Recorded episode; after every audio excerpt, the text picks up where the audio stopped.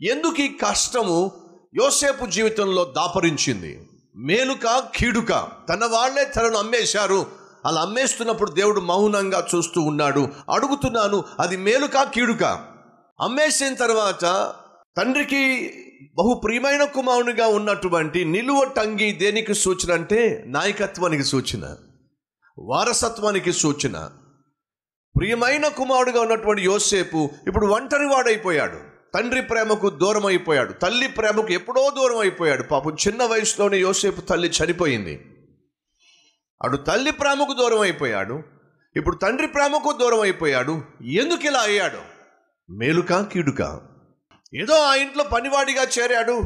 పని చేసుకుంటూ ఉన్నాడు.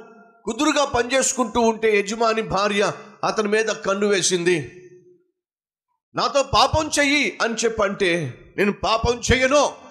అని చెప్పి ఖచ్చితంగా తెగించి చెప్పేసిన పుణ్యానికి వెళ్ళి చెరసాల్లో వేయించేశారు. మేలుకా కీడుకా. ఏ తప్పు చేయకపోయినా అన్యాయంగా యోసేపు చెరసాల్లో వేయబడ్డాడు. మేలుకా కీడుకా. ఏమంటారు? అన్నలు ద్వేషించారు. గోతిలో దోసేశారు. ఆ తర్వాత అమ్మేశారు. ఒక బానిసగా ఒక ఇంట్లో తన ప్రయాణాన్ని ప్రారంభించాడు. ఆ తర్వాత తప్పు చేయని పుణ్యానికి చెరసాల్లో వేసేశారు.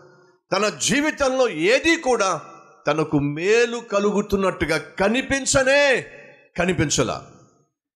నష్టం తర్వాత నష్టం కష్టం తర్వాత కష్టం అవమానం తర్వాత అవమానం. తన జీవితంలో అంతా కూడా అతనికి వ్యతిరేకంగా జరుగుతున్నట్టుగానే అనిపించింది. ఈరోజు మన మధ్య ఎవరైనా ఉన్నారా?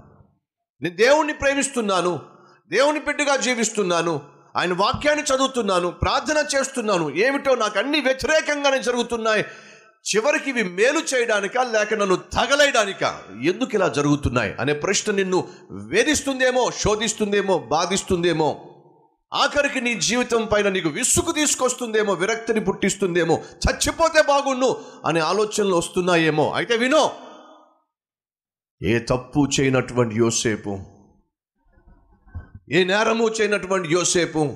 చెరసాల్లో మౌనంగా ఉన్నాడు. ఎన్నెన్ని ప్రశ్నలు వచ్చి ఉంటాయో? నన్ను బహుగా ప్రేమించే తండ్రి కుమారుడు నేను. చిరు ప్రాయంలోనే యవ్వన ప్రాయంలోనే దేవుని దర్శనాలు పొందుకున్నవాడిని నేను. సూర్య చంద్ర నక్షత్రాలను ఎదుట మోకరించడం నేను చూశాను. దేవుని యొక్క అద్భుతమైనటువంటి దర్శనాలు పొందుకున్నాను. దేవుడు నన్ను హెచ్చిస్తాడు దీవిస్తాడు కలలు కన్నాను ఏమిటి దేవుడు నన్ను దీవిస్తాడు అనుకుంటే? ఇదేం కర్మ? దేవుడు నన్ను హెచ్చిస్తాడు అనుకుంటే ఇదేమి స్థితి?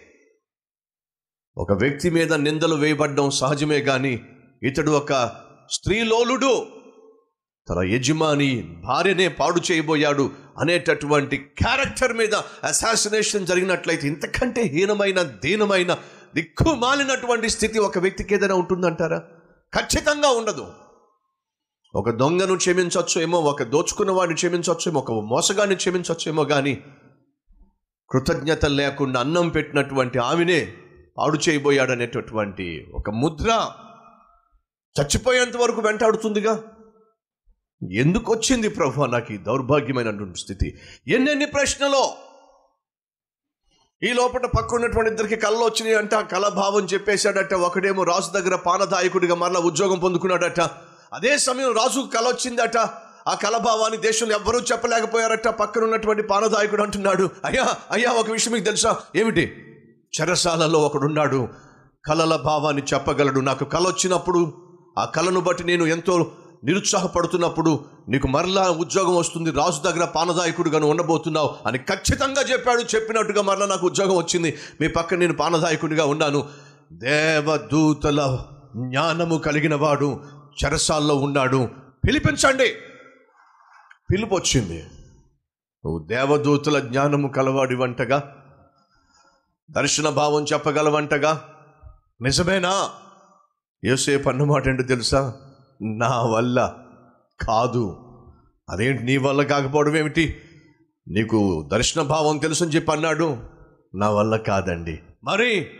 నా దేవుని వల్ల అది సాధ్యమవుతుంది. రాజుల ఎదుట అధికారుల ఎదుట యోసేపు తన దేవుని గురించి మాట్లాడుతున్నాడు. అది అతని గొప్పతనం. నువ్వు ఎక్కడ నివసిస్తున్నా ఎంత గొప్ప స్థితిలో ఉన్నా నీ దేవుని గురించి మాట్లాడడమే అది నీ గొప్పతనం. నా దేవునికి సమస్తము సాధ్యము. సరేనయ్యా ఏమిటి కలభావం? ఏడు సంవత్సరాలు కరువు రా సమృద్ధిగా పంట పండబోతుంది. ఆ తర్వాత ఏడు సంవత్సరాలు కరువు రాబోతుంది. ఈ ఏడు సంవత్సరాలు పంట పడినప్పుడు చక్కగా ఆహారాన్ని పొదుపు చేసుకోండి గానుగులలో. లేకపోతే కోట్లలో కూర్చుకోండి ఆ తర్వాత కరువు రాబోతుంది. ఈ ఆహారాన్ని చక్కగా పంచిపెట్టండి. ఫలితంగా దేశం చుట్టూ కరువు ఉండొచ్చు కానీ ఐగుప్తు దేశంలో కరువు రాకుండా దేవుడు కాపాడాలని చెప్పి మీకు ఈ దర్శనం ఇచ్చాడని చెప్పంటే ఆ రాజు నోరు తెల్లవేసి "ఆ?" అన్నాడు. అందరిని చూశాడు. ఏమంటారు? ఇలాంటి వాడిని ఎక్కడైనా మీరు చూశారా? అందరు అంటున్నారు. మేం చూడలా. కాబట్టి చూద్దాం. ఏం చూద్దాం? ప్రధానమంత్రిగా చూద్దాం. ఈ దేశాన్ని పాలి పరిపాలించే నాయకుడిగా చూద్దాం. ఇప్పుడు జాగ్రత్తగా వినండి. ఆహారం కోసం అన్నలు కూడా అక్కడికి వచ్చేశారు. అన్నలను కనిపెట్టేశాడు. అన్నలను చూసి అంటున్నాడు మీరు నాకు కీడు చెయ్యాలని చెప్పి అమ్మారు కానీ నా దేవుడు మీరు చెయ్యాలనుకున్న కీడును మేలుగా మార్చేశాడు.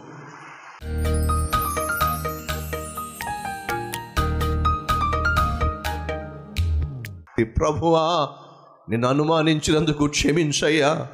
నీ ప్రేమను అర్థం చేసుకోలేకపోయినందుకు క్షమించయ్యా.